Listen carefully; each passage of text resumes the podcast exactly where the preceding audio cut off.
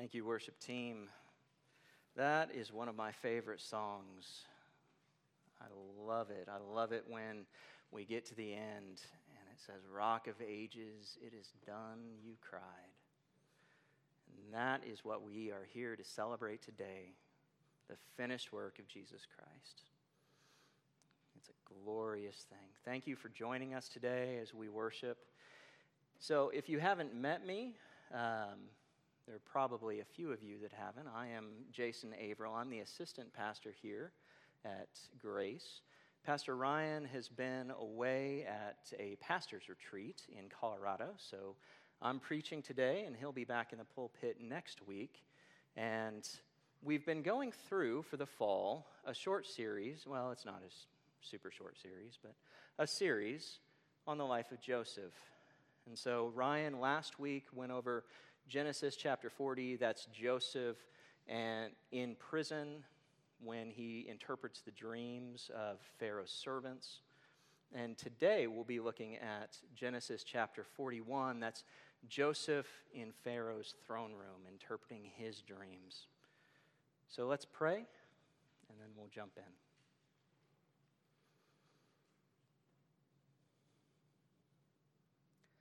Father, Father, thank you for this day. Thank you that you have seen fit to give us a day to worship you because you know that worshiping you is where we truly find life. And you want to give us life, Lord. Thank you for calling us here today. We pray as we turn to your word that you use use your words to change our hearts, to give us comfort, to give us peace. Ultimately, Lord, we ask that you use this time to make Jesus more beautiful to us. Let him let us see him more clearly. Holy Spirit, we do pray that you be present in this worship service, that as I preach that you help me open the text to people, to your people, and that you open everyone's hearts to hear the great truths in, in this text. Jesus, we praise you, Lord. We praise you for your finished work, for shouting from the cross that it is finished. Help us this day to believe that more fully, more powerfully. Amen. So, like I said, we've been going through the life of Joseph, and just to kind of catch you up and uh, remind you of where we are. Joseph, we started out in Genesis chapter 37, and Joseph was 17 okay? And so his, his father, Jacob, has just put him as an overseer over his brothers. And he, he tells Joseph, Go out, manage your brothers as they're managing the herds. He recognizes that Joseph has a pretty, uh, pretty good administrative gift, that he's able to do this. And Joseph's brothers hate him for that. And to complicate matters, Joseph's brothers also hate him for some dreams that he had. Joseph had two dreams in which his brothers bowed down to him. And so his brothers plotted to get rid of him, and ultimately, instead of killing him, they decided to sell him as a slave. And he went to Egypt, and he was bought by a guy named Potiphar. Potiphar was the captain of the guard, the captain of Pharaoh's guard.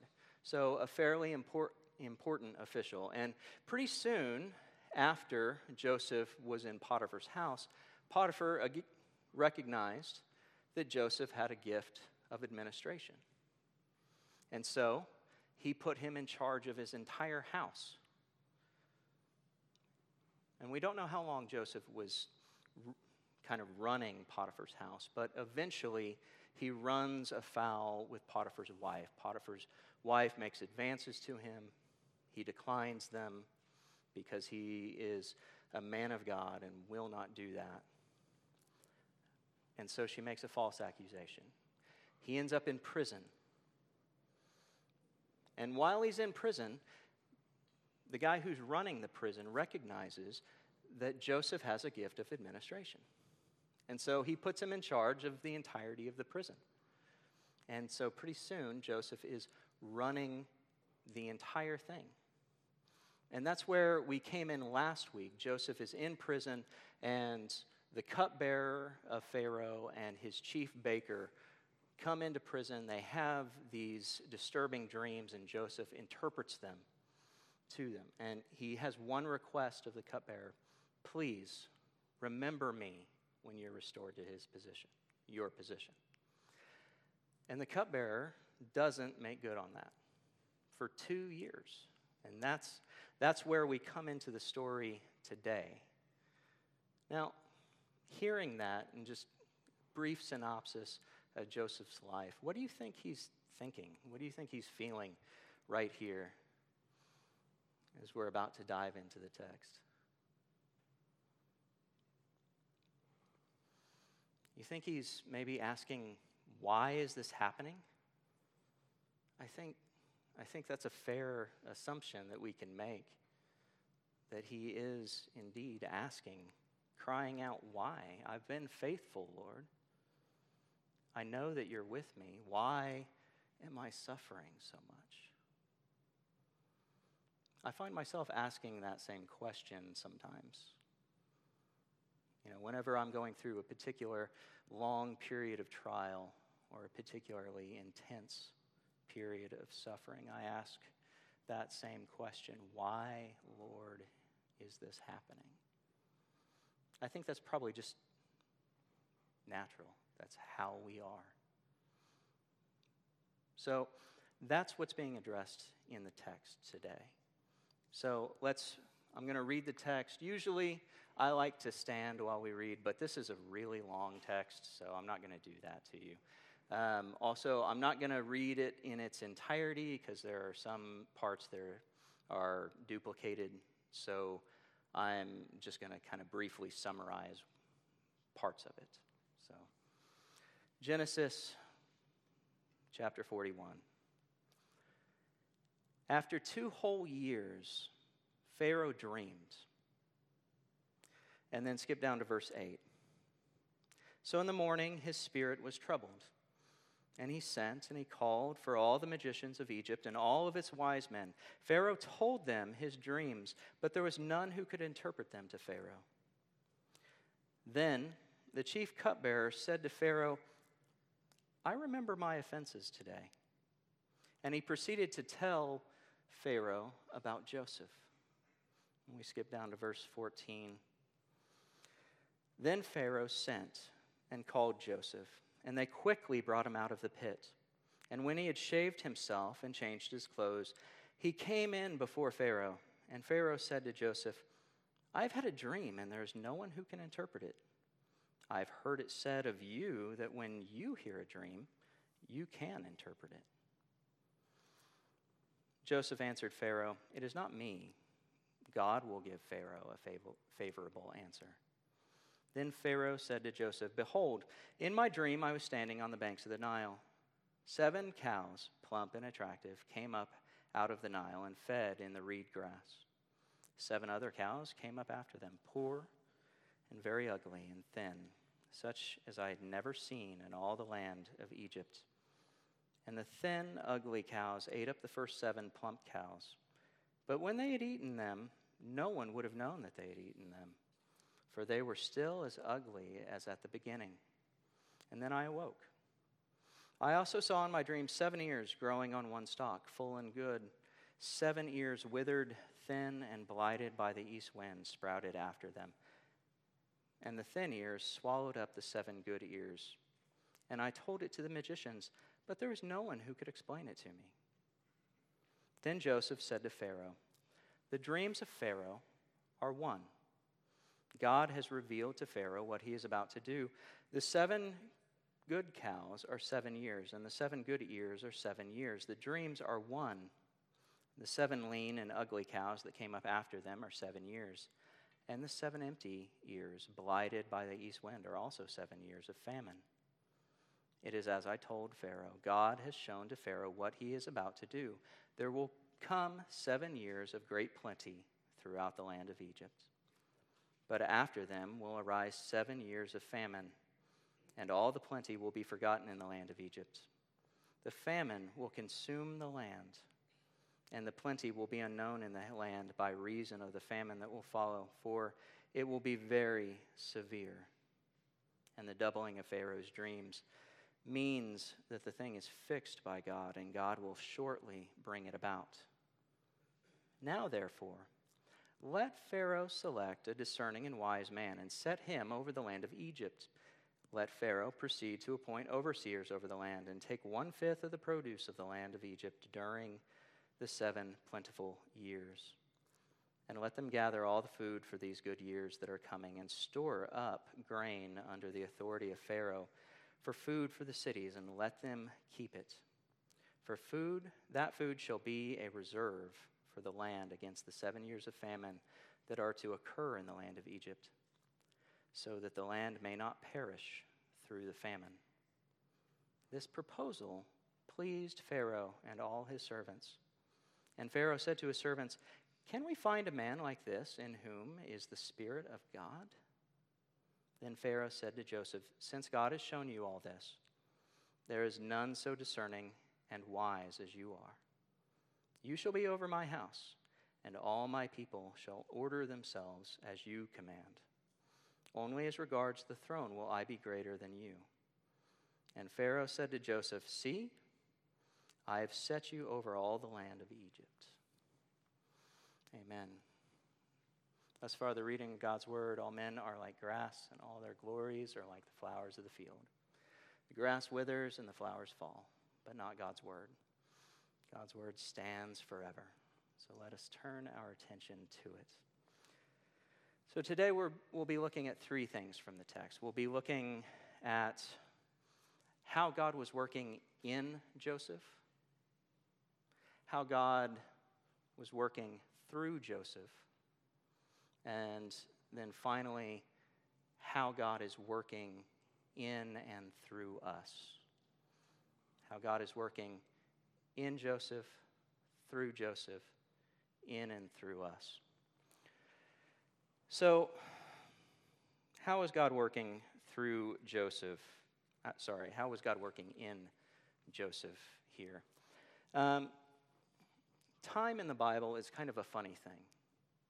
We don't really notice its passing. We don't, we don't notice, you know, say that 13 years have passed since Joseph has been sold into slavery. But we're actually told later on in the chapter that Joseph, when he went into Pharaoh's throne room, he was 30 years old. That means since his brothers sold him into slavery, it had been 13 years. It had been two years since he had given the interpretation of the dream to the cupbearer. And the text here says two whole years.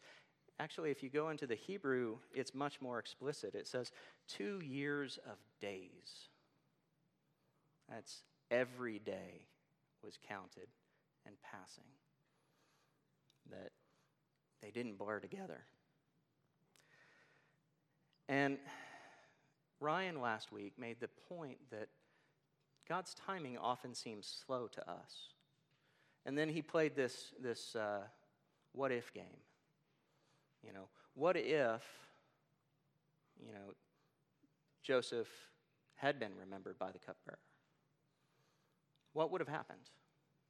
Well, we can play a similar kind of game here so let's look at the 13 years that Joseph was in Egypt here. We could ask, like I said, why wasn't Joseph before Pharaoh much, much sooner? Why did it take 13 years? So, if we chart out Joseph's life, kind of like we did at the beginning, at 17, he was recognized as having a gift of administration, and he's put over his brothers to manage them. Then he's sold to Potiphar and he takes charge of his household. Now, running a household is much bigger of a thing than managing a small group of shepherds. You know, there are servants, there are children, there's all the food, there's the grounds that have to be taken care of. It's a much bigger job. And we don't know how long he was in Potiphar's household, but we do know at some point after he was well known by everybody and well liked by Potiphar's wife that he was thrown into prison. And then he was set to manage the prison. Which, if you can imagine, the, pri- the prison and its management is actually quite a bit bigger than a household. It's a much bigger ordeal. And so we have in Joseph's life these kind of spheres of administrative skill that are growing, growing. And so, to answer the question, what would have it looked like if Joseph had been put before Pharaoh when he was 17, or even 19 or 20? It would look kind of like today if you took a ranch hand that was fairly young and put him in charge of the Department of Agriculture. Okay, it just it wouldn't work. And yes, God could make it work. God could empower Joseph directly, supernaturally. But that's not how God usually works. God usually works in the slow way, through means. He develops Joseph in his administrative skill throughout those 13 years. God wanted a manager that would be in charge of Egypt to save Egypt and his people. And so God used all of the things that happened to Joseph to craft that manager. That's hard for us to, to wrap our heads around sometimes. But I think it's, it's very important that we realize that all of the trials and sufferings that we go to do shape us. And they shape us in the way that God wants us shaped for his purposes. So, how is God working through Joseph in the passage? So, 13 years of preparation, 13 years of being a manager of an increasing, increasingly large organization. And his time has finally come. You know, I can imagine that as all of this is going down, that there's kind of a stir in the city. You think that? You think if Pharaoh has some dreams and he calls for all of the magicians and all of the wise men of Egypt to come and interpret them, and they can't do it, don't you think that would create a little bit of a stir? I think it would. And I think that Joseph probably would have heard about it. And he would have started having that glimmer of hope again. Maybe Pharaoh's going to come and get me. And so the morning passes. Eventually, servants do. They, they go and they get Joseph and they say, Joseph, you're called to Pharaoh. You need to get ready. And so he goes and he shaves himself, he changes his clothes, he makes himself presentable to be in front of Pharaoh. And then he gets in front of Pharaoh, and Pharaoh says, Listen, I have these dreams. Nobody can interpret them. Can you help me? And Pharaoh tells him his dream. And all of a sudden, time kind of slows down a little bit. And the penny drops.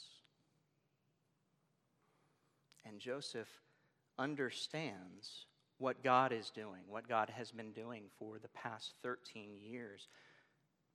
He understands, finally understands, that God is using him to save Egypt. And probably he can kind of extrapolate that out and say, God is using me to save my family.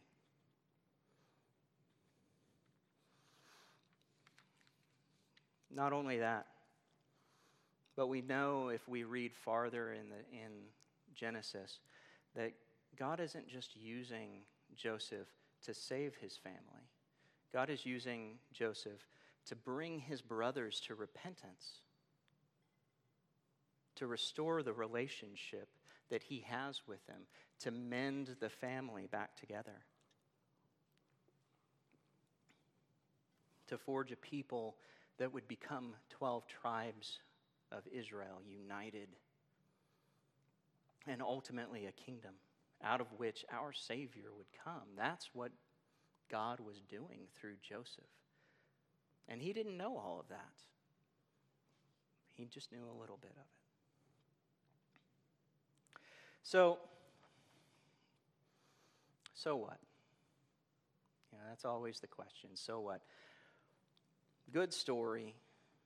I'm not sure how this helps me, Jason. I think it does. I think this gives us two powerful lenses through which we can look at our own lives. And the first is to look at what God is doing in us. We look at our lives and we discover more about the person that God is making us to be, that God has already made us to be. Knowing God's MO is to use means to bring about his will in the world, we can ask what God is doing, what is God doing in me? And what has God done in me so far? I think this is a question that's far too often left unasked.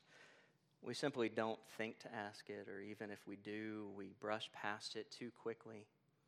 God, I, I know you're doing something in me, but, you know, maybe you're just using it to, you know, craft a more patient person, or maybe you're just using it to tame my anger, and which may be, both may be true, but, you know, you're not actually delving into the substance of how God is shaping you through the trials that He's putting you through. God's work is slow, it's always purposeful, though. The answers to that question are going to be as varied as the people here. Everybody's going to have a different answer to how God is working in them. The second question how is God working through us? Or maybe perhaps, how is God ministering to the world through us? How is God ministering to his church through us? It's a hard question to answer, um, and it's for a lot of reasons. One of which is that kind of the farther out we get from ourselves, the harder it is to see how we're connected to the whole. Does that make sense at all? That the farther down we look at down the pipe, the less we know how we're actually going to affect everybody. So Joseph, when he's looking at what God is doing through him, he's seeing that God is saving Egypt and saving his family, but he's not seeing at all that God is going to bring Jesus, the Savior, through his family's line some 1800 years later. And we can't know all of the ways that God is intending to use us. Perhaps a better question then would be how has God used me? How has God worked through me, ministered through me so far in this life? That's a very good question. Again, the answers are as varied as the people here. If you're a homeschool mom, God works through you in ministering to your children and teaching them about Jesus. And if you are a working mom, God ministers through you by caring for your family and teaching your kids about Jesus. If you are a college student, God is using you to minister to his family your friends, college students. Many, many different answers. But there's a problem, though. Many times, the answers to these questions aren't obvious to us. Many times, even, we struggle whenever we just ask God for answers, period. Because He seems so silent. You know, God didn't, we're not told anyway, that God ever gave Joseph any answers when he was asking why for 13 years. No, he kept on asking. And God was silent. How then, when we're faced such, with such a long time of trying to make sense of God's work through us, in us, how is it that we can have enough faith to actually keep asking? How can you have enough faith to keep asking when the answers don't seem to come? And we can look at another suffering servant here. So many people, they look at Joseph and they see a picture somewhat of what Jesus is going to be. You know, Jesus was the servant that suffered without complaining. He was the Savior of his people and indeed the Savior of the world. Jesus himself ministered to nobody for 30 years. His public ministry started at about age 30, and then it went on for three years, and it culminated in three days where he accomplished the work that was set out before him by dying for all of our sins, by being buried, and by being raised to new life so that he could raise us to new life. And with that, I think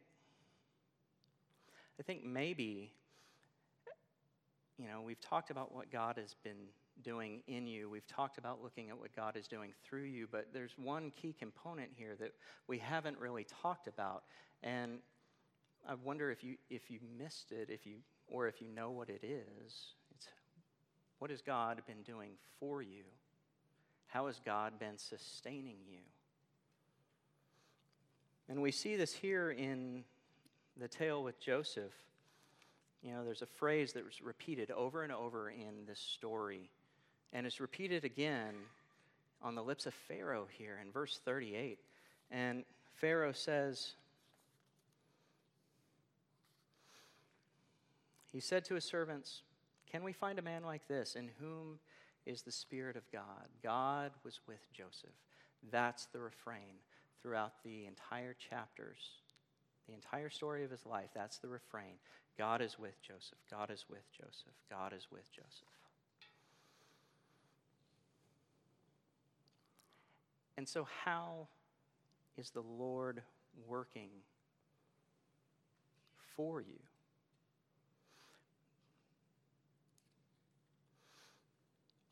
So, what has He done for you? Well, Christian, we know that He has saved you.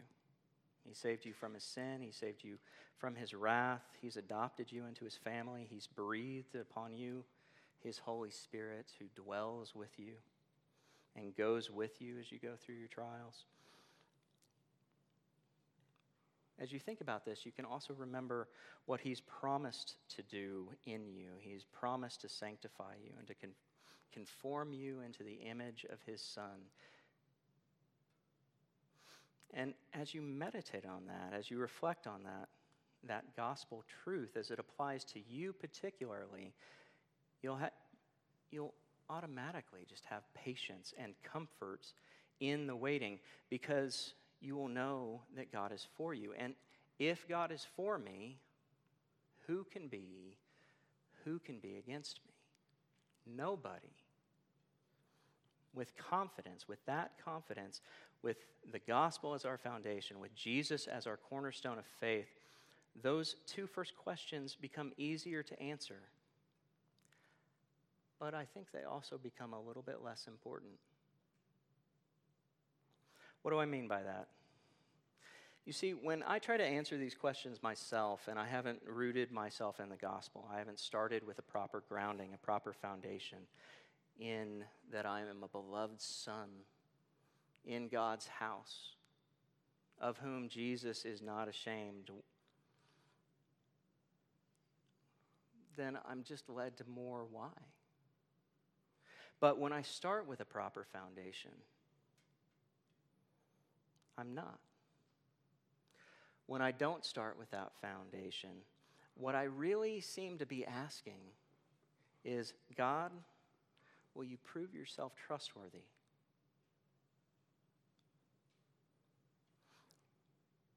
Whereas, if I start with my identity rooted in the gospel, my tone changes, my purpose changes. I pray, Lord, I know that I am your beloved Son and I trust you.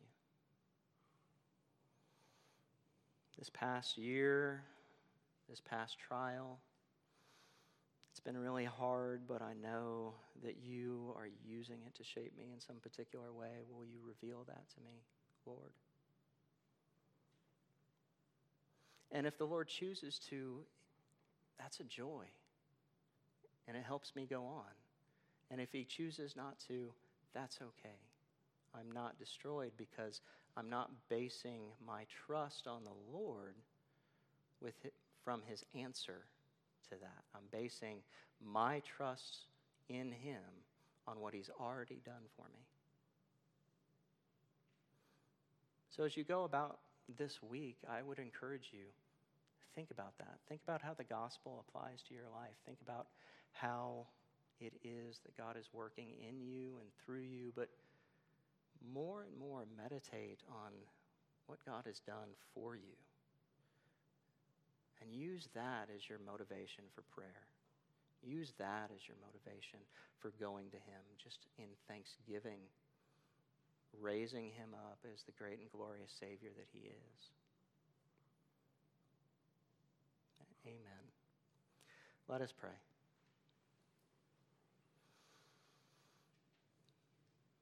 Father, we know that you are the sovereign ruler of the universe.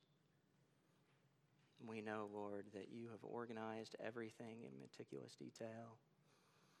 All of our days, you say, are written in your book before any of them have come to pass. We know that, Lord. We do ask that you use that knowledge in us to have great confidence in you because of your past record, because of what you have done for us in Jesus, our great Savior, because you did not leave us alone in our sin and misery, but instead, but instead, decided that you wanted to claim us as your family. That you would let that empower a deeper trust in you. That you would use all of the trials that we have gone through to shape us into exactly who you want to be, you want us to be. Jesus, we thank you.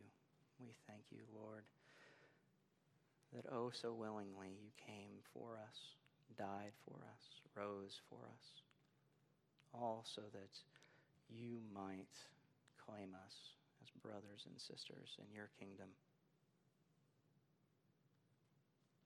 Holy Spirit, we thank you for binding to us to our great Savior. We pray, Lord, that you open our eyes further to his beauty, to his majesty, and help us dwell on that. Use that, Lord, as we go forth from this room and throughout our weeks to empower us into your service and your ministry. Faithful stewards of everything that you have given us. Amen.